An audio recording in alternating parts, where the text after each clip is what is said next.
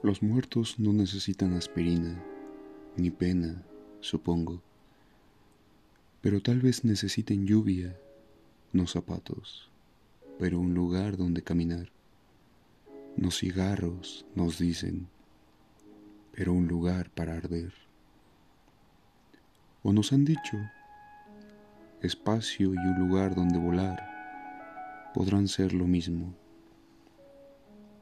Los muertos no me necesitan, ni tampoco los vivos.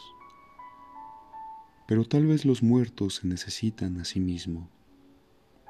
De hecho, los muertos tal vez necesiten todo lo que nosotros necesitamos.